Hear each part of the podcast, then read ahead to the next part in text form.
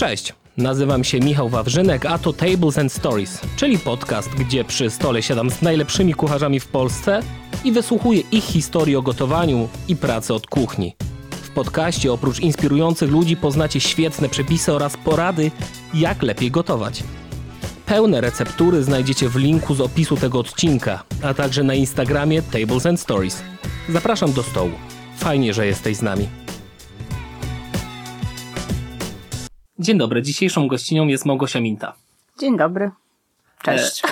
I na początek powiedzmy o naszym zakładzie. No, powiedzmy. Wiem, że uwielbiasz Kopenhagę i wiem, że dużo dla ciebie znaczy Noma, czyli restauracja z tamtego miejsca. I jeszcze możesz mówić te słowa w razie czego. Mm, mogę mówić jeszcze? Jeszcze tak. E, tak, to jest restauracja, która no na pewno była dla mnie takim, nie wiem, odwiedziny tam były dla mnie bardzo formatywnym doświadczeniem i bardzo ważnym. Lubię tam wracać. Uważam, że jest to jedna z najbardziej innowacyjnych i trendsetterskich restauracji, która właściwie jest czymś więcej niż tylko restauracją, tylko jest jakimś, nie wiem, przejawem ruchu, trendu e, zmian, no i niesamowitą wylęgarnią e, pomysłów, siłą rzeczy też talentów, bo już działam prawie 20 lat. Lubię tam wracać, jak tylko mogę, e, bo zawsze mam wrażenie, jest to bardzo dobre doświadczenie i takie, że się uśmiechasz na koniec tej kolacji. Tak, czyli Noma i Kopenhaga to jest dla ciebie ważne miejsce i o tych miejscach dużo już mówiłaś w podcastach, w wywiadach, w różnych twoich publikacjach. I żeby nie zanudzać już ciebie tymi pytaniami o, o- te same miejsca, choć podejrzewam, że dla słuchaczy to jest cały czas coś interesującego, chciałbym wejść w taki zakład, że podczas tego podcastu nie możesz powiedzieć ani razu słówka Noma i ani razu słówka Kopenhaga. Deal. Jeśli wygram, czyli padnie takie słówko, będę cię prosił, żebyś e, ze swojego e, Instagrama, telefonu, a masz to na pewno mm, znanych kucharzy, szefów kuchni i tak dalej, zaprosiła jednego z nich do polubienia mojego e, konta na Instagramie. Jeśli przegram, mm, zapraszam do Krakowa. Mm, Już wiem, że trochę niestety, bo nie przepadasz za Krakowem. No bez przesady. No to może wytnijmy. Okej, e, dobra, to to wytniemy, ale zapraszam Cię w takim razie do Krakowa, do, do mojego ulubionego miejsca. Jakie to ulubione miejsce, mówiłem o tym w trzecim odcinku tego mm, podcastu, także wszystkich zapraszam. I to będzie takie troszkę słodko-gorzkie, bo z jednej strony zaprosiłbym Cię na obiad, a z drugiej strony e, chciałbym, żeby ktoś znany mnie polubi, także zobaczymy, jak się to wszystko potoczy. Ale ja jestem zmotywowana, wiem jaka to restauracja. Państwo też się dowiedzą, jak przesłuchają trzeci odcinek. Także jestem gotowa podjąć tą walkę. Dobrze, no to w takim Z razie... sobą głównie. Super, to zaczynamy. Czy ty sobie jakoś liczysz, ile kilometrów ty pokonałaś albo pokonujesz rocznie w czasie tych wszystkich swoich podróży do restauracji, które odwiedzasz? Nie liczę. Pewnie dałoby się to policzyć. Nie wiem, czy powinnam to liczyć w związku ze śladem węglowym, jaki pociągają za sobą te podróże. Em, ale jest tego sporo. Em, jak głównie piszę, czy zajmuję się gastronomią niepolską, czy akcent kładę przede wszystkim na to, co się dzieje za granicą. Tak jak nie wiem, w gazecie jest dział polityki krajowej, dział zagranica, to ja jestem dział zagranica. Także trochę tego jest. Um, no ale no niestety jakoś się trzeba tam e, dostać. E, I nie jeżdżę w związku z tym samochodem po mieście, żeby jakoś to równoważyć. Troszkę romantycznie to zabrzmi, ale podobno kto podróżuje, ten czegoś szuka. I zastanawiam się, czego ty szukasz, jako Małgosia Minta w tych swoich podróżach. Chyba to nie wiem, czy czegoś szukam, ale na pewno to, co mnie pcha do tych podróży, to jest y, ciekawość i, albo nawet taka ciekawskość aż dziecięca. Ja bardzo lubię i poznawać nowe miejsca. Rodzice zaszczepili we mnie pasję do podróży. Bardzo dużo podróżowałam właściwie od dziecka. Mój dziadek jest geografem, także ja też byłam od dziecka otoczona jakimiś mapami. Pamiętam, że y, powieści przygodowe, jakieś Juliusze Werny i tak dalej, czytałam zawsze z mapą i śledziliśmy, gdzie oni dokładnie płyną i podróżują. E, także sam e, po- podróżowanie do podróżowania jest coś, co mam poczucie bardzo mi obogaca, daje mi bardzo dużo satysfakcji. Em, i takiej nauki trochę życiowej, bo jednak spotykasz innych ludzi z innych kultur, musisz z nimi jakoś się dogadać, widzisz inne krajobrazy, inne kolory, albo nagle się orientujesz, że tutaj światło ina inaczej pada i nie wiem, na zdjęciach wychodzi zupełnie inaczej. Um, no i gdzieś na koniec dnia też jest to jedzenie, które jest zupełnie inne. E, ciekawe, za którym się kryje i inny krajobraz, i historia, i ludzie, um, jakieś zaszłości, um, konteksty najróżniejsze. Um, Także nie mogę powiedzieć, że nie wiem, szukam idealnej restauracji albo szukam idealnego pomidora. Chociaż pomidor, dobry pomidor jest bardzo w cenie zawsze, jak gdzieś się pojawi na szlaku. Um, ale chyba jest po prostu tego tyle. I ja to wszystko chcę zobaczyć. Ja mam po prostu taki głód, trochę jak z tytułu filmu Wszystko Wszędzie Naraz, to bym to wszystko wszędzie naraz e, chciała spróbować, doświadczyć, poznać. A w kontekście tych podróży, myślisz, że już jadłaś swoją najlepszą kolację, czy ona dopiero przed tobą? Mm, na pewno było wiele takich posiłków, nie tylko kolacji, bo ja bardzo lubię chodzić na lunche do restauracji. E, które zrobiły na mnie wielkie wrażenie e, i podejrzewam też doprowadziły do tego, że robię to, co robię, albo że chcę dalej to robić, albo chcę to robić jeszcze bardziej i, i głębiej. I to były miejsca, które zrobiły na mnie wrażenie na takim poziomie, nie wiem, innowacji, in, in, jakiegoś intelektualnego aspektu tego jedzenia, że ktoś wpadł na jakiś niesamowity pomysł, na który nikt wcześniej nie wpadł i w dodatku ten pomysł jest smaczny. Um, albo że było to po prostu piękne, holistyczne doświadczenie. Holistyczne w tym znaczeniu, że wszystko się zgadzało, że e, zgadzało się i jedzenie, i to, jak ono wygląda, że ta forma nie jest większa od treści, że nie jest to przegadane, ale jednak te dania z czegoś wynikają, a nie są takim randomowym zbiorem potraw, które są podawane jedne po drugim. E, że ktoś pomyślał o tym, e, żeby był ładny zapach w tej restauracji, żeby była świetna akustyka w tej restauracji. To jest w ogóle coś, na co jestem mega wrażliwa, chociaż w życiu bym nie powiedziała, że jestem, mm, nie wiem, jakoś szczególnie umuzycznioną osobą, ale do pasji mnie doprowadza zła muzyka w restauracjach, i nieprzemyślana akustyka. To po prostu, moim zdaniem, to rujnuje doświadczenie. I gdzieś tak często, niestety. Bardzo mało jest restauracji z dobrym nagłośnieniem i z dobrze dobraną playlistą. I to będzie pierwsza z tych dygresji, na którą pozwoliłeś. Nie mogę tylko wspominać miasta i mhm. jednej restauracji. E, że jest kilka takich restauracji, gdzie do tej pory mam ich playlisty na Spotify'u. E, bo były tak rewelacyjne e, i były tak to, to, ten aspekt dźwiękowy tak dopełniał e, całe to przeżycie.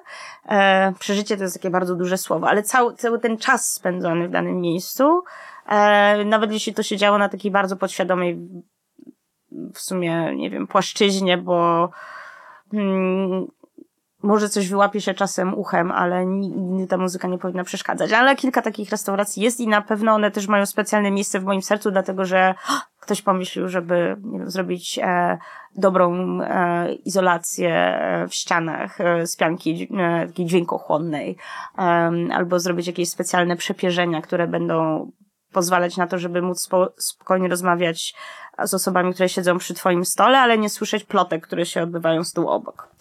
Um, chyba wolę wiedzieć, nie mam jakiegoś swojego prywatnego rankingu nawet, bym powiedziała, tych posiłków, czy tych kolacji, czy tych lunchy. One gdzieś tam wpadają po prostu do takiej sakiewki wyjątkowych e, doświadczeń, czy momentów, e, ale nie ma num numeru jeden. I nie wiem, czy kiedykolwiek chyba będzie. Też wynika to z tego, że na koniec dnia te restauracje były bardzo różne, czy te kolacje, czy posiłki, czy lunche były bardzo różne, chociaż na pewno wszystkie gdzieś się wpisywały w, e, w mój gust i w to, co ja lubię, czyli właśnie to nieprzekombinowanie, w szacunek do produktu, e, w gościnność, e, która jest nienachalna, ale pra właśnie prawdziwa. No, de facto jest to branża gościnności, tak? To jest praca tych ludzi, żeby oni nas podejmowali w, w restauracji, ale wierzę, że można to robić bardzo wdzięcznie i, i tak prawdziwie, a, a nie w taki wyuczony sposób. I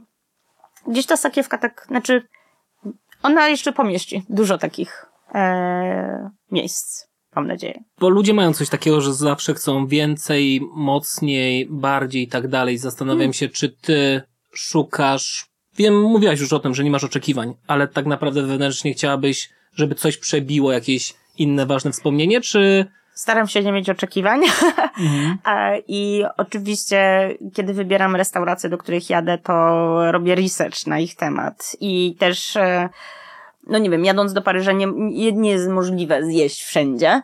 E, też na pewno dla mnie to nie chodzi o, zaliczanie gwiazdek, e, mówiąc kolokwialnie, że ja to teraz tylko trzygwiazdkowe restauracje, bo może to jest przejaw braku szacunku też dla cudzej pracy, ale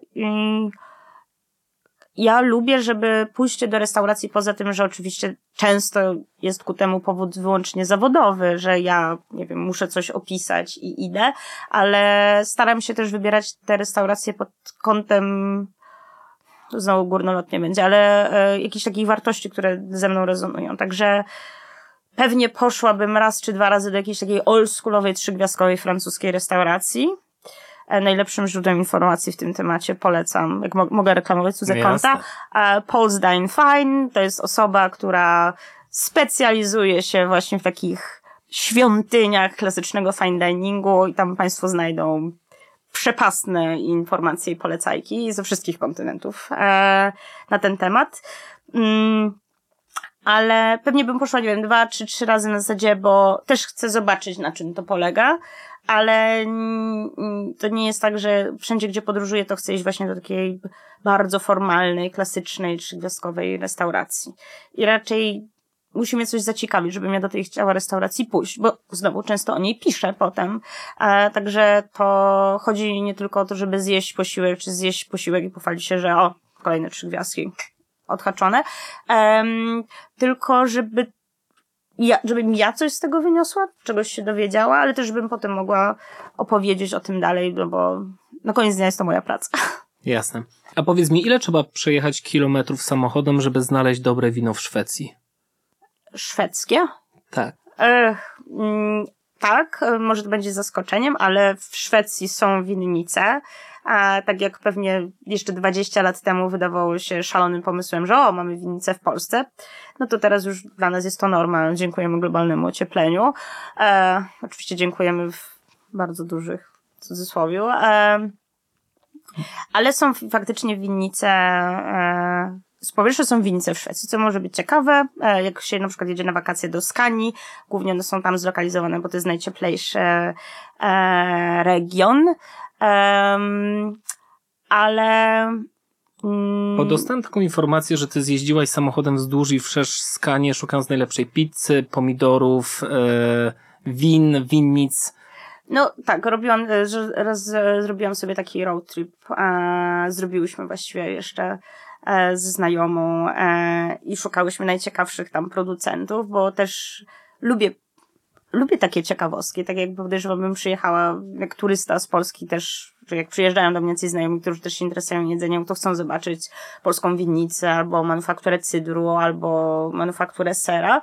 Um, w Szwecji niestety większość wina, czy niestety, um, te wina często mają cukier ryżtkowy, a często są też to szczepy tak zwane hybrydowe, których nikt jako takich nie ma nic złego, ale no moim winem preferencji jest wino jednak, które jest do bólu wytrawne. I um, no i oczywiście ten cukier bierze się tam z tego, że jednak jest wysoka kwasowość, trzeba to jakoś tam wybalansować, e, może to jest też bardziej pod lokalny gust, ale e, lubię też poza restauracjami właśnie sobie tak jeździć i zwiedzać, nie wiem, a to, że ktoś robi ser, a to um, nie wiem, uprawia jakieś pomidory, bo na koniec dnia to jest ta materia prima, z której później bierze się cała gastronomia.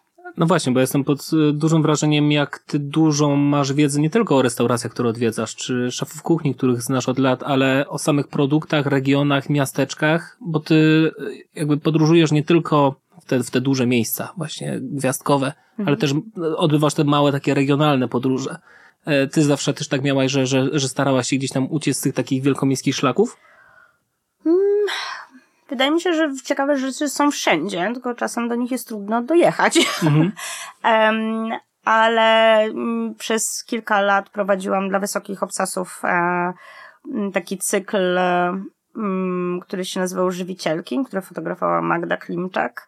E, I to był cykl o polskich producentkach żywności jakościowej. Bardzo to lubiłam, bardzo to też zmuszało, żeby ruszyć się z Warszawy, bo to były i, nie wiem, dziewczyny, które robią herbaty z dzikich e, ziół, które są nie tylko zdrowe, bo bazują na jakiejś wiedzy zielarskiej, ale są przy okazji smaczne, co niekoniecznie jest case'em ziołowych herbatek.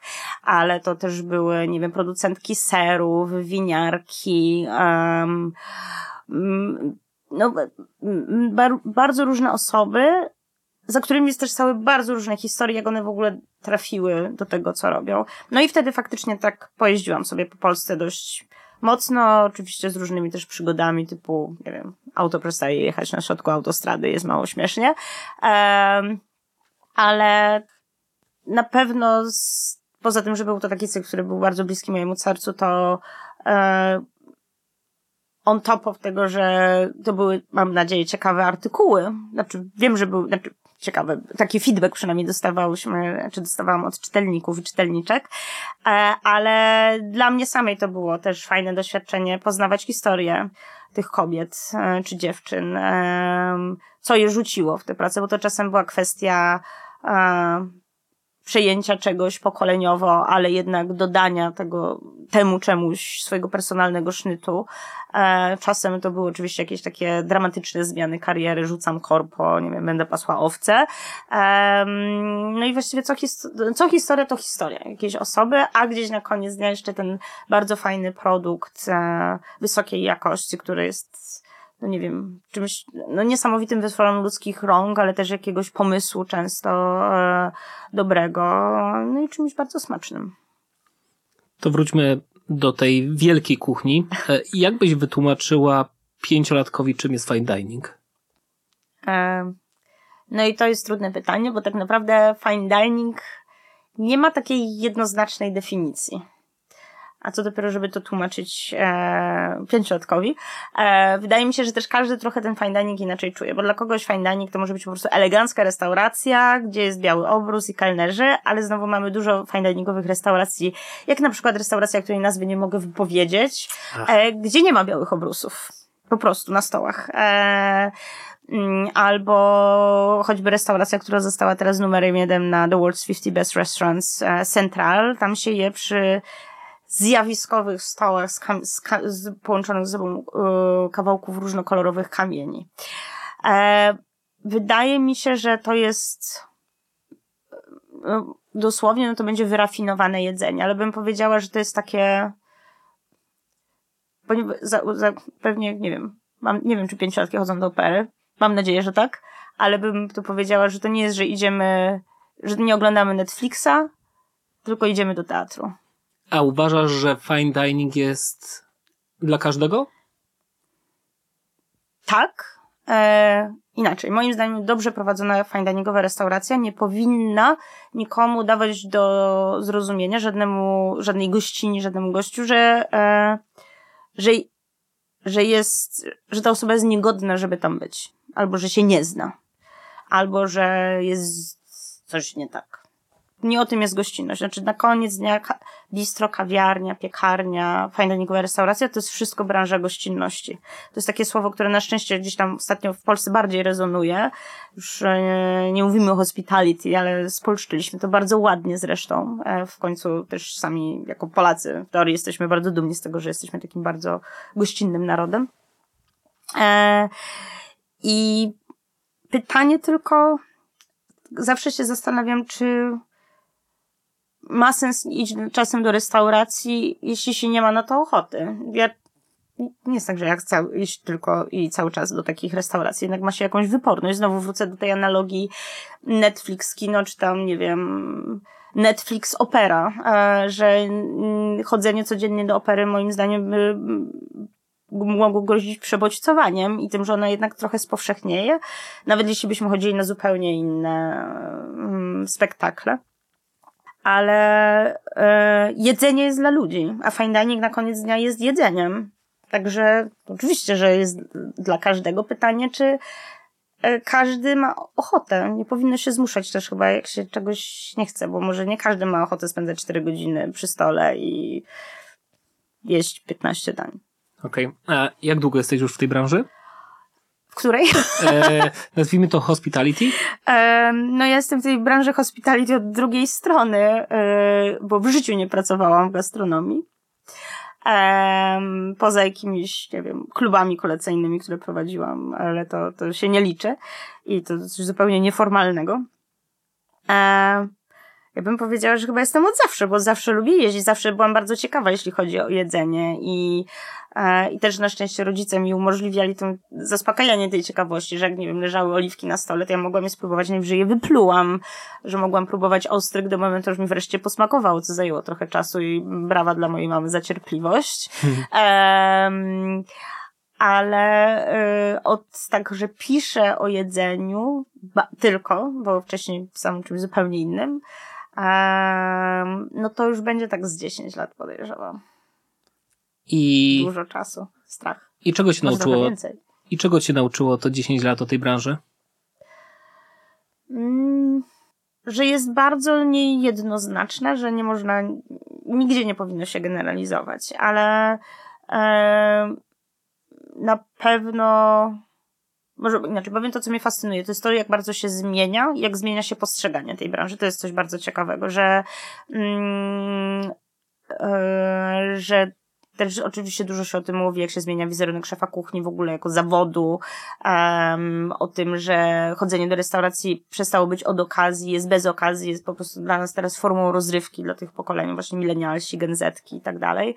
Um, co mnie nauczyło, chyba, że mogę się cały czas uczyć od innych. Chyba to, to znowu jakieś bardzo Paulo Coelho cały czas e, kwestie, ale e, że jednak spotykasz dużo ludzi, ich historii, ich jakichś życiowych doświadczeń i oczywiście uczę się może jakieś, o, ciekawe połączenie smaku, że nie wiem, zjadłam w Szwecji w barze agrikultur e, małosolne ogórki z creme fresh i miodem i je kopiuję w domu, po prostu jak tylko z, moje, z moich ulubionych kanapek albo jakiś tam takich dań, że po prostu creme fresh wysmarowany talerz creme fresh, slajsy grube ogórków małosolnych, miód, e, kwiat e, kopru, e, Także uczę się też takich nie wiem, rzeczy, które później robię w domu, jakichś nowych połączeń smakowych, ale um, dużo się na przykład nauczyłam też o innych krajach, o ich bioróżnorodności, o ich historii, że owszem, te rzeczy można przeczytać sobie w Wikipedii albo obejrzeć film dokumentalny, ale jakoś mi najlepiej ta wiedza wchodzi przez jedzenie, albo jak jest, idzie w parze z jedzeniem. A o branży gastronomii, chyba jak każda, może proporcjonalnie ma trochę więcej pasjonatów, a przynajmniej ta, mało jest takich branży, gdzie bycie pasjon, pasjonatką, pasjonatem jest tak celebrowane, że jednak ci wszyscy wstopowi szefowie i szefowe kuchni, um, że oni na koniec dnia y, dużo bardzo mówią, że to jest nie tylko ich zawód, nie? tylko że oni to jednak robią, bo mają ten drive wewnętrzny, na szczęście też się coraz więcej o tym mówi, że to musi być taki pozytywny drive, a nie drive destruktywny, który cię wyniszcza.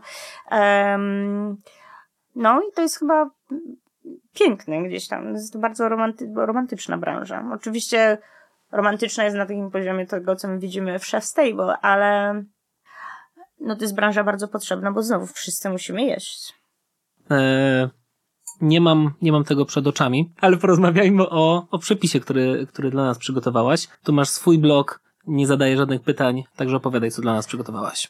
Jak jem, bo zdarza mi się gotować w domu, e, nie tylko jeść na mieście i w sumie to, bardziej wolę gotować dla innych e, niż, niż tylko dla siebie, e, ale w domu właściwie jem tylko warzywa, trochę nabiału, zawsze dobry chleb, jakby zawsze, jakby gluten to podstawa to jest takie, to można zrobić znowu jako kanapkę. Ja też nie, nawet jak oglądam książki, a mam bardzo dużo książek kulinarnych, to rzadko trzymam się tych przepisów tak co do joty i bardziej traktuję je jako punkt wyjścia, albo trochę zawsze tam zmieniam, z, głównie z lenistwa. Um, ale bardzo lubię połączenie bobu z miętą i z cytryną. No i teraz mamy akurat taki dobry moment na to. Um, I w mojej pierwszej książce jest taka kanapka, e, to jest sos chleba na zakwasie i na tym jest e, ricotta zmiksowana z miętą i ze skórką z cytryny i na tym jest młody, zblanszowany i wyłuskany niestety, przepraszam, bób. A jeszcze ze świeżą miętą i na wierzchu tylko oliwa, kwiat soli morskiej, zest cytryny. Um, i pamiętam, że nawet rozważana była ta kanapka na okładkę tej książki, ale doszliśmy do wniosku, że to jednak jest zbyt awangardowe i progresywne kanapka z bobem na śniadanie, bo książka była o śniadaniach. Także wylądował chleb z rzodkiewką. E, ale równie dobrze to można podać po prostu jako danie. Znowu półmisek, to jest taki patent, który bardzo lubię na takie dania do szerowania, że um, jakiś sos czy dressing, e, czy tą substancję, nie wiem, sklejającą elementy e, rozsmarować na, na spodzie półmisku talerza i znowu na to taki bób, e, czy taką sałatkę powiedzmy z bobą oliwy, soku z cytryny, um, mięty i, i wysypać. I właśnie bardzo dużo mięty, bardzo dużo zieleniny. Ja bardzo lubię dużo świeżych ziół, żeby było, e, to jest mi bliskie. Ale też znowu, jak mamy już ten bób, już nawet go wyłuskaliśmy, e, to można pójść w bardziej włoską konwencję, bardzo rzymską, czyli młody bób, pecorino e, i znowu mięta i też zrobić sobie taką sałatkę. Po prostu jedzmy bób o tej porze roku. Bób i czereśnie. Bób i czereśnie. Zanim będą pomidory. A, to prawda. To prawda. Czyli prosto, ale na pewno pysznie. Mam nadzieję. Nie no, myślę, my, myślę, myślę, że tak. Twoim takim najbardziej publicznym i znanym portfolio jest twój Instagram, prawda? Wiadomo, że piszesz dla Woga, podcast, książki, inne artykuły, ale skupmy się na Instagramie. Czy ty wiesz, że zarówno dwa tygodnie od dzisiaj, a nagrywamy to 30 czerwca, minie 12 lat od publikacji twojego pierwszego zdjęcia na Instagramie. Tym kciukiem, tym kciukiem to scrollowałem. Pamiętasz może co to było za zdjęcie? No nie pamiętasz. O, nie pamiętam. Czy było z... E, nie wiem, pewnie jakieś jedzenie i pewnie był jedzenie. tam straszny filtr na bank jakiś, nie wiem, jakieś ciasto? To były mafinki, więc blisko. Okej. Okay. Tak, to e... musiało być jakieś też no, początki Instagrama, bo pamiętam, że Instagrama instalowałam jeszcze, jak nie było w Polsce Instagrama, tylko gdzieś w ogóle w Stanach, jak jeszcze było lokalizacyjnie to wszystko pospinane. No. E, potem jedną z pierwszych rzeczy, które gdzieś tam pokazałaś światu jako Minta Eats, e, to było Monkey Brains. Wiesz co to było? Monkey Brains. Brains. A, e, Monkey Brains. O Jezu, to były takie straszne szoty chyba jakieś, tak? Tak, szoty z wódeczki z jakimś dziwną mazią w środku. Tak. pierwszą, pierwszą e, śniadaniową rzeczą, którą e, oceniłaś. To... Sam albo Charlotte. Mm. no Chciałabyś. Chcia... No nie, nie. To była e, jakaś taka pełnoziarnista bułka z camembertem i sałatą. Okay. E, Ciekawe, gdzie to mogłam zjeść. E, nie pamiętam, nie zapisałem sobie tego. Okay. No ale w każdym bądź razie, czyli już od 12 lat już zaczęłaś mocno działać z tą kuchnią. E, przyznaj... Nie wiem, czy to będzie później widać, że jestem teraz czerwona, nie, czy to nie, będzie nie. z wideo ten podcast. Nie, nie, na szczęście, na szczęście, na szczęście bez, ale, ale słuchaj, czy ty te 12 lat temu podejrzewałaś, e, jak zawodowo się potoczy twoja kariera? Um, Pewnie tak. Na początku na pewno założyłam tego Instagrama, bo nagle... Bo, bo żeby nie było, jest różnica między tym, co 12 lat temu i teraz. A, e, ja, e, o czym mówiliśmy przed, e, przed wejściem na, na nagranie, jestem takim tro, troszkę geekiem i nawet zawodowo się zajmowałam nowymi technologiami przez mm, pewną część swojego życia zawodowego. I ja dlatego założyłam tego Instagrama, bo się pojawiło coś nowego. Najpierw to był Facebook, takie o, coś nowego, i później Instagram, o, coś nowego. Oczywiście to był ten etap strasznych filtrów, złych telefonów, fatalnej rozdzielczości i tak dalej. No teraz, jak wiemy, prowadzenie Instagrama wygląda zupełnie inaczej i jest to walka człowieka z algorytmem. E, ale y, podejrzewam, że bardziej założyłam wtedy ten Instagram, żeby zobaczyć, o, że coś nowego, bo właściwie był taki moment, że jak się pojawiały różne dziwne platformy społecznościowe, to ja je wszystkie testowałam też trochę musiałam ze względu na pracę, jaką miałam, e, bo zajmowałam się też e, mediami społecznościowymi w wydawnictwie. Czyli musiałam sprawdzać te wszystkie jakieś nowinki. No i podejrzewam, że blog też był po to, tak jak wiele blogów, że ktoś mnie męczył o przepis i ja, żeby go nie wysyłać 15 razy mailem albo nie dyktować, to wrzuciłam go na bloga, e, bo wtedy zajmowałam się jeszcze czymś zupełnie innym. E, no, podejrzewam, że to jeszcze właśnie był jakiś etap nowych technologii, czy tam nauki. Mm, e, później, to nie wiem, dzięki blogowi przynajmniej się nauczyłam robić zdjęcia, bo mnie bardzo irytowało, że robię nieładne zdjęcia, albo że one nieładnie wyglądają na blogu, to zawzięłam się, żeby robić je ład, ładne i chyba lubię trochę lepsze, ja mam wrażenie, e, niż jak sobie się wejdzie właśnie jakieś odmęty bloga, jakieś 2006 podejrzewam, czy 8, to może boleć oko. No tak, ale po tych 12 e, latach no osiągnęłaś no giga sukces. E, jesteś liderem opinii w Polsce, to na pewno. Mm. Dziękuję. I, I teraz jakby kolejne pytanie, czy to prawda, że ty w świecie, nazwijmy to takiej globalnej, mm, światowej gastronomii, ty jesteś celebrytką? Nie.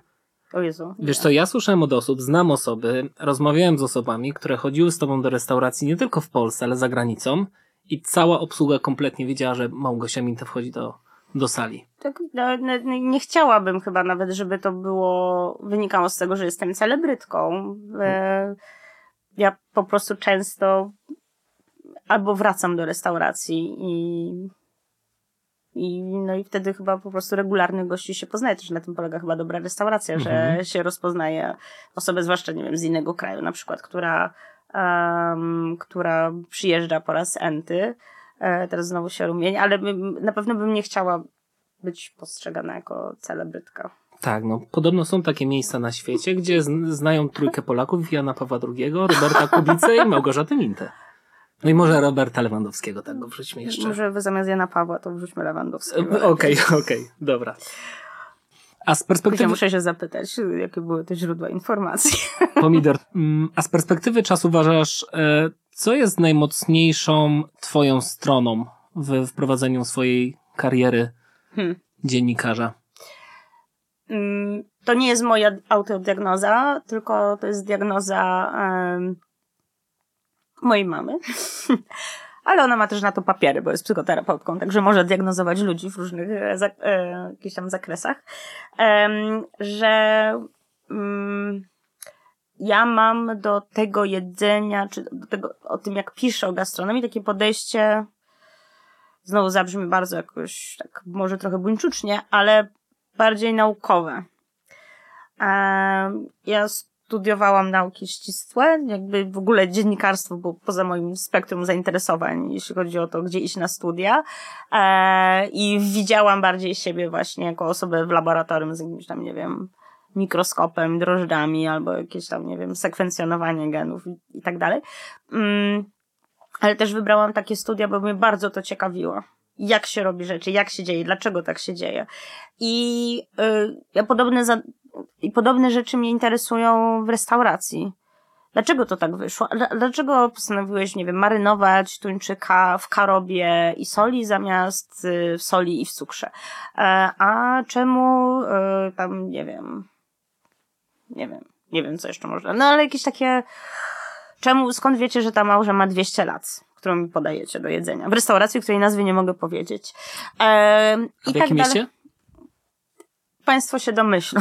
Ehm, ale też w innej restauracji, w tym samym mieście, w restauracji Iluka można zjeść właśnie tam stuletnie czy 150-letnie mahoni clams, e, które po polsku e, cyprina atlantycka chyba to się nazywa.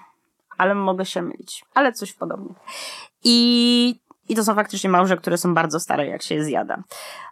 I chyba, e, chyba to takie py, py, dopytywanie się trochę, e, tak, tak mi się wydaje. No, mm, też e, ja bardzo dużo w to inwestuję. E, mam wrażenie w, w uczenie się tego, ale, ale to uczenie wynika z tego, że jeżdżę, rozmawiam, pytam, e, podglądam. E, no nie wiem, kiedy byłam na wakacjach, tak szczerze mówiąc. E, bo to wszystko super wygląda na Instagramie, e, jeżdżenie. No, to są zazwyczaj dość intensywne wyjazdy, ale znowu uważam, że to jest niesamowity przywilej e, móc robić to, co się lubi. No to jest no, uważam, to jest wielkie szczęście i że sobie w sumie mogłam trochę wymyśleć ten swój zawód, to co ja robię, bo jestem dziennikarką, ale też robię komercyjnie zdjęcia, czy komercyjnie do książek kulinarnych, wykonuję fotografię, mm, mogę mieć podcast, nie muszę iść do biura, e, no później nawet jak gdzieś jadę, to i tak na koniec dnia przywożę z tego wyjazdu ileś jakichś e, materiałów e, i, i tak się kończą jakieś próby wakacji. No ale znowu, to jest coś, co ja bardzo lubię, także gdzieś to trudno rozgraniczyć. A widzisz, bo ja słyszałem o innej twojej cesze. Oho. Że ty bardzo dużo czasu i energii inwestujesz w budowanie relacji z ludźmi. E, jakieś budowanie sympatii, szacunku, zaufania, to prawda? Czy to robisz to jakby chyba kompletnie nale, bez... chyba nale, należałoby się zapytać tych osób, ale nie robię tego interesownie, bo raczej to chyba by się równało właśnie z brakiem szacunku do tej osoby, żeby budować więź tylko po to, żeby coś z tego uzyskać. No to jest to bardziej wykorzystywanie. Jasne, jasne, ale właśnie to tylko jakby w pozytywnym aspekcie, że Mhm. jesteś osobą, która jest bardzo lubiana w branży, bardzo szanowana, z dużą ilością gdzieś tam relacji po całym świecie i, i podobno to jest jakby gigantyczny twój atut, że jesteś w stanie sobie zbudować takie szczere relacje z, z różnymi ludźmi z różnych kątków świata. to chyba jest kwestia też to, co powiedziałeś, szacunku do cudzej pracy, nie, że nie, cieszę się na przykład, że nie, nie jestem krytykiem, kulin- krytyczką kulinarną i chyba bym nigdy nie chciała być, um, bo to pewnie nie jest lubiany zawód na koniec dnia, ale ja zawsze staram się z każdego doświadczenia i wynosić coś ciekawego. No ale też chyba, nie wiem, im jestem starsza, to też staram się tak wybierać na przykład te miejsca, czy tych ludzi, z którymi chcę robić wywiady, e, czy restauracje, które chcę odwiedzić, tak żeby no ryzyko, to, to mm, prawdopodobieństwo skuchy było znikome, albo że to jednak będzie taka wydmuszka. Bardzo nie lubię takich restauracji, które są wydmuszkami. Bardzo, o Jezu. E, I że to jest takie wielkie ego, wielkie story, ale nic pod tym nie ma, tak naprawdę. E, są tylko jakimś takim wytworem marketingowo-koncepcyjnym. I to może być i restauracja fine diningowa, i piekarnia, i cokolwiek. No życie jest zbyt krótkie, żeby jeść złe jedzenie chyba, po prostu. Okej, a już o tym gdzieś tam wspomniałaś, że często podczas swoich podróży zabierasz jakieś takie polskie suweniry, winko, cydr i tak dalej. Przybierasz jakąś taką rolę polskiego ambasadora? Wydaje mi się, że Polska jest takim śmiesznym krajem, że niby jest zupełnie spora i jest zupełnie w środku i świetnie ją widać na mapie, ale tak naprawdę mało osób cokolwiek o niej wie. Um, a z drugiej strony ja jestem dumna z wielu aspektów tego kraju. Może nie z naszego rządu w ogóle, ale mm, ale e, jest tu wielu fenomenalnych producentów e, i też nasza kultura kulinarna wykracza poza śledzia schabowego i wódkę, e, co nie oznacza, że nie zabieram na przykład mocnych alkoholi jako prezentów, bo biorę wtedy po prostu rzemieślnicze, jakieś dobre okowity, albo właśnie polskie wina, które dla wielu osób są zaskoczeniem i po raz pierwszy na przykład będą je pić, a mamy wspaniałe, wspaniałych producentów. Z roku na rok też coraz lepszych i jakby nie, nieustających w tych, e, w podnoszeniu jakości swoich em, etykiet. Lubię się po prostu pochwalić jakimiś fajnymi rzeczami, do których wiem, że te osoby mogą nawet nie zdawać sobie sprawy, że one istnieją. E, To jest zawsze bardzo takie, nie wiem, satysfakcjonujące, bo okazać, że, nie wiem, osobie, która jest szefową albo szefem kuchni, albo sommelierką, sommelierem, e, coś nowego. A właśnie masz takie elementy, które widzisz, że zaskakują e, twoich znajomych z zagranicy? No na pewno te polskie wina, e, bo oczywiście gdzieś tam, no teraz już wina się robi wszędzie, tak jak nawet w tej Szwecji, o której wspominaliśmy na początku, ale że one są właśnie takie, że już będą bardzo eleganckie, bardzo dojrzałe, dojrzałe w takim od strony, nie wiem, profilu smakowego, nie, że dojrzałe, bo pięć lat spędziły w beczce. Często też biorę jakąś polską albo porcelanę, albo ręcznie robioną ceramikę, bo sama ją bardzo lubię i chyba takie najfajniejsze prezenty też takie, które nie wiem, nam się podobają trochę chociaż. um, ale pamiętam kiedyś e, w Warszawie kilka lat temu był na wydarzeniu takim gastronomicznym, była ekipa z restauracji Den, to jest dwugwiazdkowa restauracja w Azji. E, Zayu Hasagawa jest jej szefem kuchni i założycielem. E, oni byli w tamtym roku, albo dwa lata temu, numerem jeden na azjatyckiej e, edycji World's 50 Best Restaurants. E, I poszliśmy razem na halę mirowską, na bazar pod halą mirowską, czyli na taki otwarty targ w centrum Warszawy. E, trochę pokazać ten bazarek, ale też oczywiście skończyło się próbowaniem wszystkiego, co tam było.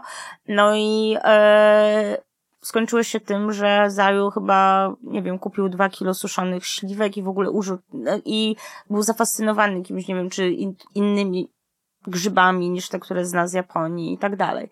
Um, Także to, to jest zawsze miłe zobaczyć, jak ktoś na przykład, nie wiem, doświadcza jakiegoś nowego smaku. Pewnie jakbym tak samo robiła wielkie oczy, jakbym poszła z nim na targ w Japonii. E, na koniec troszkę o twoim zawodzie. Jesteś dziennikarką kulinarną? Można tak to nazwać? No tak, no chyba taką dziennikarką kulinarną, ale też piszę o podróżach, trochę o designie, co wynika bardziej z mojej pasji też do designu i, i zainteresowań tym designem. Nie, nie uważam się tutaj za jakąś alfę i omega. Um, ale chyba taką dziennikarką, reporterką. Okej, okay, ale skupiając się na tej części jedzenia. No ale od jedzenia. Ja, i, Pani jak, od jedzenia. Jak oceniasz w ogóle poziom e, tego dziennikarstwa w Polsce? Ono istnieje? No, teraz jest go dużo mniej. No, bardzo pozamykało nam się kilka magazynów kulinarnych, właściwie chyba wszystkie, mam wrażenie. Um, I też nie wszystkie w udany sposób się przetransferowały do, do digitalu. Dla mnie nie, nie ma różnicy między magazynem, który jest w internecie, a który jest w papierze. Um, I wydaje mi się, że jest tego trochę mało. Trochę to, co boli, że na przykład e, mainstreamowe media, e, takie, nie wiem, prasa codzienna na przykład, że neguje właściwie istnienie czegoś takiego jak gastronomia i kulinaria, um, bo jednak w New York Timesie zawsze mamy jakieś e, albo recenzję knajp, albo i, i teksty o jedzeniu, czy to samo w Guardianie.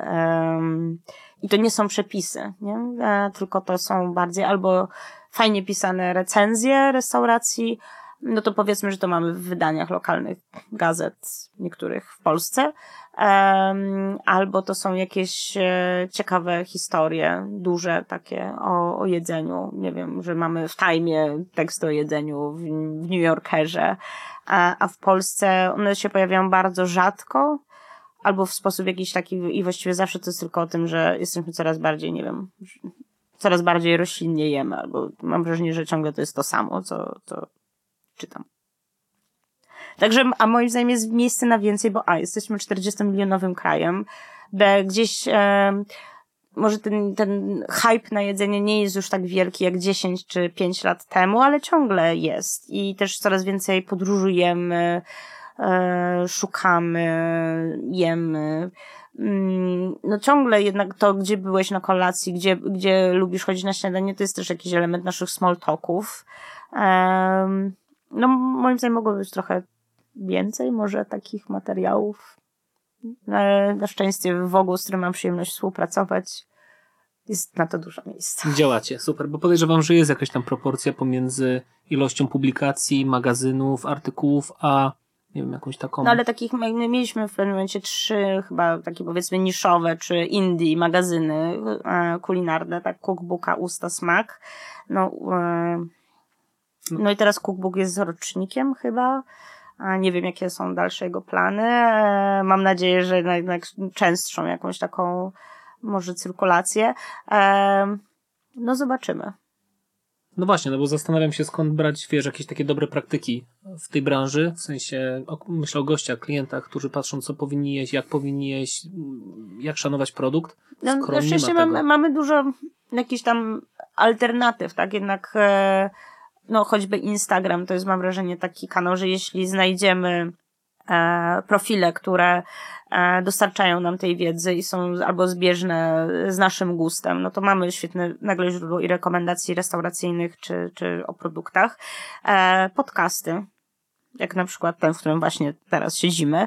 E, a, I wydaje mi się, że trochę to się zmieni, znaczy, że te źródła informacji się zmieniły, natomiast choćby to, jak rozwijają się podcasty, pokazuje, że ludzie szukają takiej niszowej, no może nie niszowej, ale wyspecjalizowanej wiedzy, bo moim zdaniem to jest siła podcastów. Także można znaleźć sobie, nie wiem, podcast o chrząszczach, podejrzewam, albo nie wiem, o egipskich serialach i, e, i on będzie wspaniały w swojej kategorii i że dużo z niego dowiemy.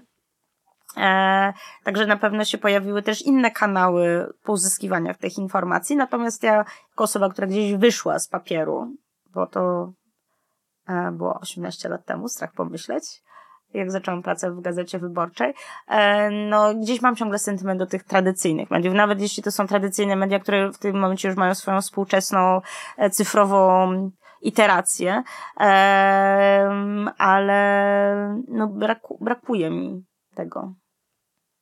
Trochę mniej o sporcie może byś mógł pisać. Dla pewności podpytam, czy ty szukałaś podcastu o egipskich serialach? Bo zabrzmiałaś bardzo pewnie, gdy to powiedziałeś. Okej. Okay. Ale y, bardzo lubię podcast Dział Zagraniczny, w którym jakiś czas temu był, albo gdzieś można odszukać w archiwum, świetny odcinek o serialach kręconych na Ramadan. E, I jak się okazuje, Egipt jest jednym z potentatów serialowych y, w tym zakresie. Nie wiem, może jest taki podcast, poszukam, potem dam znać. Super. E, jeszcze o krytyce kulinarnej. Powiedziałaś, że ty byś się nie chciała tym e, zajmować. A dlaczego?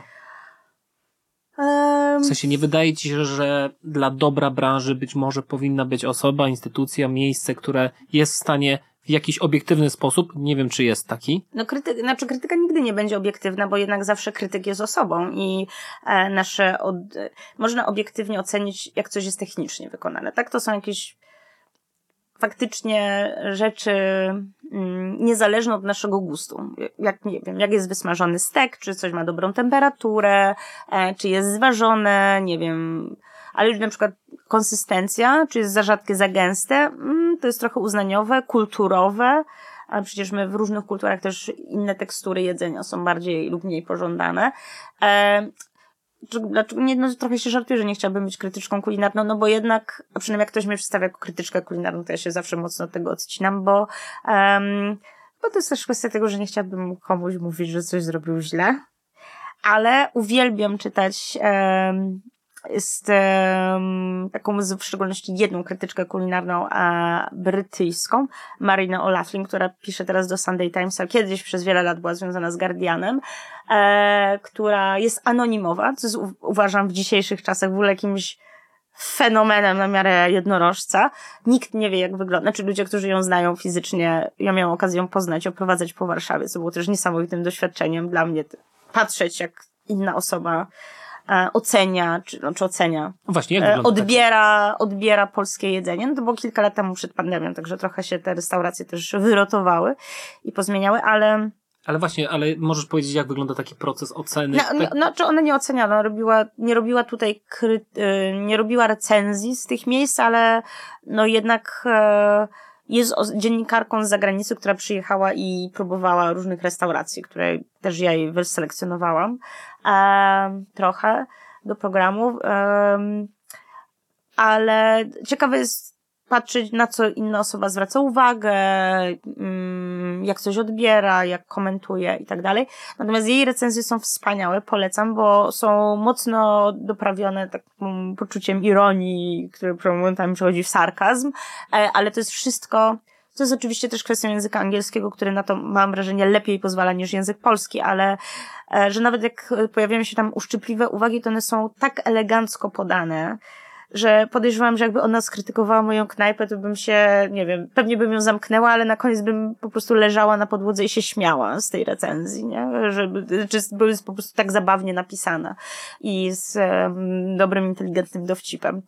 E, I e, a przy okazji jest to osoba o niesamowitej wiedzy, niesamowitej wiedzy, także to nie jest tylko pyszne, niepyszne, bo dla mnie to nie jest recenzja, to jest moja opinia. To nie jest recenzja. E, znaczy opinia taka, no, no ale pyszne, bo co? E, kiedyś e, mi się prowadzić warsztaty kulinarne dla bardzo małych dzieci, takich naprawdę od pięciu do, nie wiem, cztero, sześcio, cztero, siedmiolatków.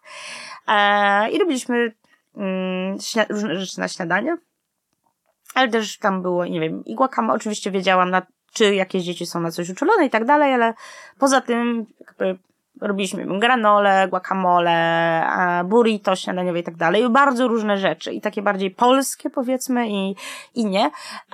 No i pamiętam, że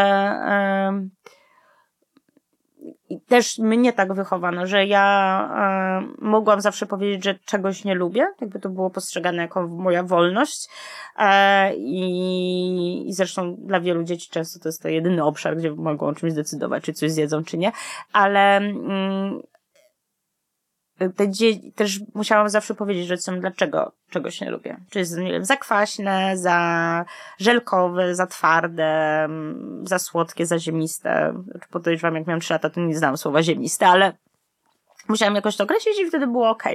I ja dokładnie to samo zrobiłam z tymi dziećmi. Jak ktoś mówi, nie, awokado, fuj. I mówię, a nie, nie lu- awokado nie lubię. Ale dlaczego nie lubisz? Nie wiem. Ja mówię, no to spróbujmy i jakby sprawdźmy, czemu nie lubisz. No i ktoś, nie wiem, próbowało dziecko tak, mm, mm, mm. no nie lubię, bo jest takie śliskie. Ja mówię, okej, fajnie. Jest śliskie dla ciebie. Nie musisz jeść. I, um, i chyba to jest, to jest może jakieś takie trochę, nie wiem, mówiłam, że dużo dygresji, ale że my czasem, nie chodzi o to, żeby zawsze myśleć o każdym kęsie jedzenia, jaki jemy, ale wydaje mi się, że czasem jest tak, zrobić trochę sobie takie ćwiczenie z uważności, modne słowo ostatnio, e, ale mm, się na przykład zastanowić, dlaczego nam coś tak smakuje. Trochę się tego na przykład uczymy na degustacjach win, tak, że nas nagle ktoś zmusza, żeby co czujemy w nosie, czym nam to smakuje. Um, chociaż mi, ja, jak opisuję wina, to zazwyczaj używam takich terminów związanych z jedzeniem, że mi wino smakuje, nie wiem, Alpenlibe, śmietankowo truskawkowe, jakieś takie konkretne, albo żelki, jakieś ananasowe haribo, złote misie, e, konkretne rzeczy. Um, um, ale y, chyba nie wiem, może teraz tak jest w przedszkolach albo w szkołach, ale że yy, nie, nie, właśnie uczymy się na przykład później rozpoznawać tych win, jak jesteśmy dorośli, ale rzadko ktoś się chyba z nami bawi, żeby rozpoznawać tak, zwracać uwagę na smaki, no to są jednak jakieś, nie wiem, mamy na to słowa, to czemu ich nie używać? A to w ogóle z ciekawości, bo skoro, skoro e, gdzieś tam nazywanie tych smaków e, przytoczyłaś, czy ty mm, przez ten cały okres, kiedy zaczęłaś mm, chodzić po restauracjach, kosztować, oceniać, próbować, opisywać, masz wrażenie, że dostrzegasz więcej rzeczy w tych daniach niż kilka lat temu? Mm. Że jesteś bardziej świadoma tego, co jesz? Na pewno poznałam wiele nowych smaków i to wynika też z tego, że czasem trzeba pojechać niestety na drugi koniec świata, żeby móc się zetknąć z zupełnie innymi produktami. I pamiętam, jak pierwszy raz byłam mm, w Kolumbii i poszłam na targ ze znajomą szefową kuchni w Bogocie, gdzie było chyba z 12 różnych owoców spokrewnionych z marakują. Znaczy, to jest ta sama rodzina, jakieś tam pasiflorowate powiedzmy. Bardzo nie, to była bardzo nie, niefachowa, botaniczna, y, jakieś, nie wiem, określenie, ale y, że one wszystkie smakowały inaczej, ale że i dla, ja to owoce opisywałam że one mi na przykład smakują, o to smakuje jak banan z truskawką, o, a to smakuje jak kiwi z pomarańczą, że e, one mi smakowały dwoma innymi owocami razem. E, I to było takie, pamiętam, takie doświadczenie, które gdzieś mi zapadło w, w głowę. Plus oczywiście, że nagle się okazuje, że ta właśnie tam, ta, to nie jest tylko ta jedna marakuja, którą my znamy tutaj ze sklepu, a tylko tych owoców jest mnóstwo um, ze sobą spokrewnionych i one mają i różne kolory, zapachy, smaki. E, kwasowość. No ale później na przykład ląduje się w takim miejscu jak Central, to jest restauracja w Limie w Peru, e, gdzie nie masz pojęcia w ogóle połowy składników. Nie, znaczy to jest coś, czego nie ma w Europie. I to nie jest, no bo jednak tam, o dobra, to jest taka niby marakuja, ale później nagle masz no to jest taki chyba najbardziej, jeden z najbardziej ikon, ikonicznych składników, który jest używany w Central. Um, kuszuro. Kuszuro to są cyanobakterie, czyli takie mikroorganizmy, które nie żyją sobie w pojedynkę, tylko tworzą kolonie w środowisku naturalnym i te kolonie, wiem, że to brzmi, pewnie, nie wiem, mogą Państwo widzieć przed oczami teraz jakieś kolonie mrówek, ale tutaj mówimy o czymś, co jest podobne trochę do glonów i to nie są jakby pojedyncze komórki gdzieś tam fruwające sobie w wodzie, tylko one tworzą takie skupiska, które wyglądają jak szklane, zielone kuleczki. I takie są dość miękkie w teksturze, trochę jak właśnie żelki, ale przeźroczyste, zielone. E, tradycyjnie w Andach dodawano to do różnych potrawek, do zup. E, później oczywiście dopiero, nie wiem, współcześnie okazało się, że kuszuro są bardzo bogate w białko, czyli dodawanie tego do dań miało jakieś uzasadnienie dietetyczne. E, I te cyanobakterie żyją tylko w e, bardzo czystych stawach, dość no, w takich średnio wysokich handach, ale już dość wysoko. E, no i w Central, który jest zupełnie w Andach, tylko jest w środku metropolii, e, no to Kuszuro tam, nie wiem, podaje się pewnie od, podejrzewam, 10 lat. E, I teraz już podaje się nie tylko w Centrale, ale też w wielu innych restauracjach w Limie. E, no ale to był też taki składnik tylko znany nawet, nieznany pewnie mieszkańcom Limy, tylko znany lokalnym mieszkańcom gdzieś Wysokich Andów.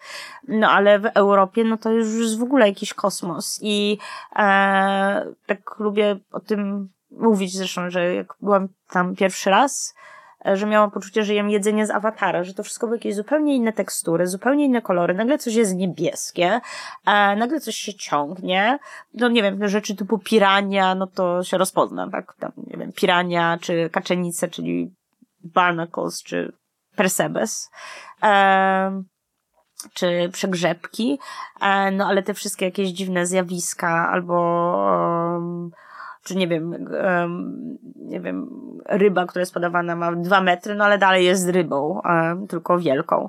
Um, I to było to.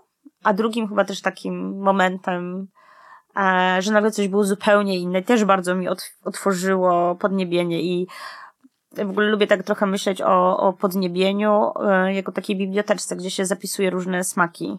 I ja dlatego lubię próbować nowych rzeczy, nawet jak to, to mi zostało z tej trzylatki od ostryk, że najwyżej to wypluję, albo przełknę i popiję winem i zapomnę. Um, ale staram się być bardzo otwarta na smaki. Także jak ktoś mi poda, nie wiem, plasterek, nie wiem, sashimi, powiedzmy, sashimi z wieloryba, czy tam tataki bardziej, lekko tylko zgrillowane na, na ogniu, no to oczywiście, że zjem. Czy bym zamówiła sobie w restauracji wieloryba? Nie. No ale skoro on już tu był i jadło go tam, nie wiem, 100 osób, no to jeden kawałek a, spróbuję. A, i, I nie wiem, trochę taki mam nawyk, jak gdzieś idę to na przykład próbuję jakichś dzikich roślin, które to może nie aż tak jak Piotr Ciemny, to już e, od niego mogę się tylko uczyć, ale, ale lubię poznawać takie smaki. To samo miałam, jak miałam być, szczęście wielkie być e, w Chile w tamtym roku i być na Atakamie i spędzić cały dzień z z senior Patricią, która jest e, zbieraczką dzikich ziół dla no, jednej z najważniejszych restauracji w Ameryce Południowej, czyli Laborago, która jest w Santiago.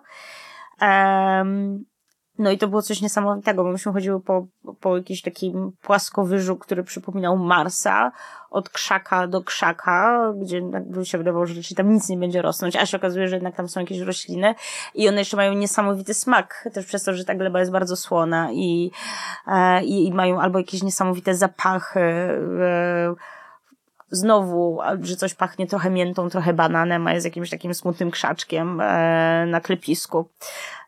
I no to są takie, jakieś takie niesamowite wspomnienia. Zresztą jest to, my wiele naszych wspomnień budujemy właśnie przez smaki, co wynika z tego, że naj, najlepiej utrwala nam się wiedza oddziałująca na różne zmysły. E, no i na pewno tak jest z jedzeniem. E, także nie, nie wiem, czy na, na pewno podniosła się moja wiedza, już podsumowując bardzo długą dygresję, e, dotyczącą takich technicznych aspektów, znaczy co jest dobre, niedobre, ale od strony technicznej. Na pewno mam szerszy ten smak. Eee, też nasz smak się zmienia z wiekiem. To też gdzieś chyba każdy z nas tego nie doświadcza. Ale też jestem bardziej taka zero Nie lubię rzeczy, które mi nie smakują. Może tak. Albo które mnie nie cieszą. Że jak zjem, jaki mam posiłek na przykład, który mnie nie cieszy, to mam poczucie, że kurczę, mogłam zjeść, jakby wypełnić tą pustkę, to, to okienko czymś, co by było, nie wiem, choćby kromką chleba z masłem i z pomidorem i z solą, albo jeszcze z zestem cytryny na wierzch, też polecam taką kombinację. E, I ba bardzo czuję się smutna, jak jem niedobre jedzenie. I na sam koniec krótkie pytanie i krótkie odpowiedzi. A, oho. E, w restauracjach częściej jesteś pozytywnie zaskoczona czy rozczarowana? Zaskoczona. Dobry research. Wolisz śniadanie czy kolację? Śniadania, bo mogą trwać do kolacji. Jakbyś mogła podać składnik, który jest przereklamowany w kuchni, według ciebie? Hmm. No, y, y, tak najbardziej banalnie bym powiedziała jakaś foie gras, ale to już chyba minęły czasy tych, ale bym powiedziała mięso? In general, takie mięso z ssaków. A składnik, który według ciebie jest niedoceniany? Mm. Warzywa in general. Znowu to się bardzo. Warzywa, choć to się znowu też bardzo mocno e, zmienia, ale mam wrażenie, że przynajmniej w Polsce my się zachwycamy jakimiś takimi warzywami sezonu, że najpierw burak wszyscy się zachwycili, później kalafiorem wszyscy go piekli. A to chodzi o to, żeby się zachwycać wszystkim. Ciągle. Jakie jest twoje pierwsze wspomnienie kulinarne? E, to jest takie bardziej wspomnienie, e, pewnie zasłyszane, nie że ja to pamiętam, jak czasem jest takimi wspomnieniami bardzo wczesnymi z dzieciństwa, ale to były takie wielkie śliwki fioletowe, e, super dojrzałe, lepkie, klejące, które mi mama obierała ze skórki i które ja ponoć wciągałam w jakichś strasznych ilościach, jak miałam tam, nie wiem, może rok. Wow. Podobno jesteś świetną importerką chipsów. E, tak, mam tradycję, e, dobry research. E, mam tradycję z moją przyjaciółką Jessiką, że zawsze jak gdzieś jadę, to przywożę jej chipsy, e, obojętnie czy to będzie Peru, Chile. Z Izraela przywiozą świetne chipsy o smaku baigli. Wow, to ulubiony smak, proszę. A mój chipsów ja jakoś nie jestem taką wielką fanką chipsów. Ja chyba zaczęłam lubić chipsy przez to, że zaczęłam się otaczać osobami, które lubią chipsy, ale jeśli już mam wybrać z takiego najbardziej e, solone, po prostu solone, cienkie, nie za twarde. Czyli tak y, po włosku troszkę, oni tak. Tak, tak, o San Carlo, tak, tak. Dobra. E, wolisz pisać książkę, czy wrzucać zdjęcie na Instagrama? Ho, ho. Wolę wrzucać zdjęcia na Instagrama, ale nie lubię, że Instagram ich nie pokazuje. Okej. Okay. E, jestem zaskoczony, bo na to pytanie dużo osób ma już przygotowane, przygotowaną odpowiedź, e, czyli ma ten temat przemyślany i zastanawiam się, co ty byś wybrała jako swój ostatni posiłek.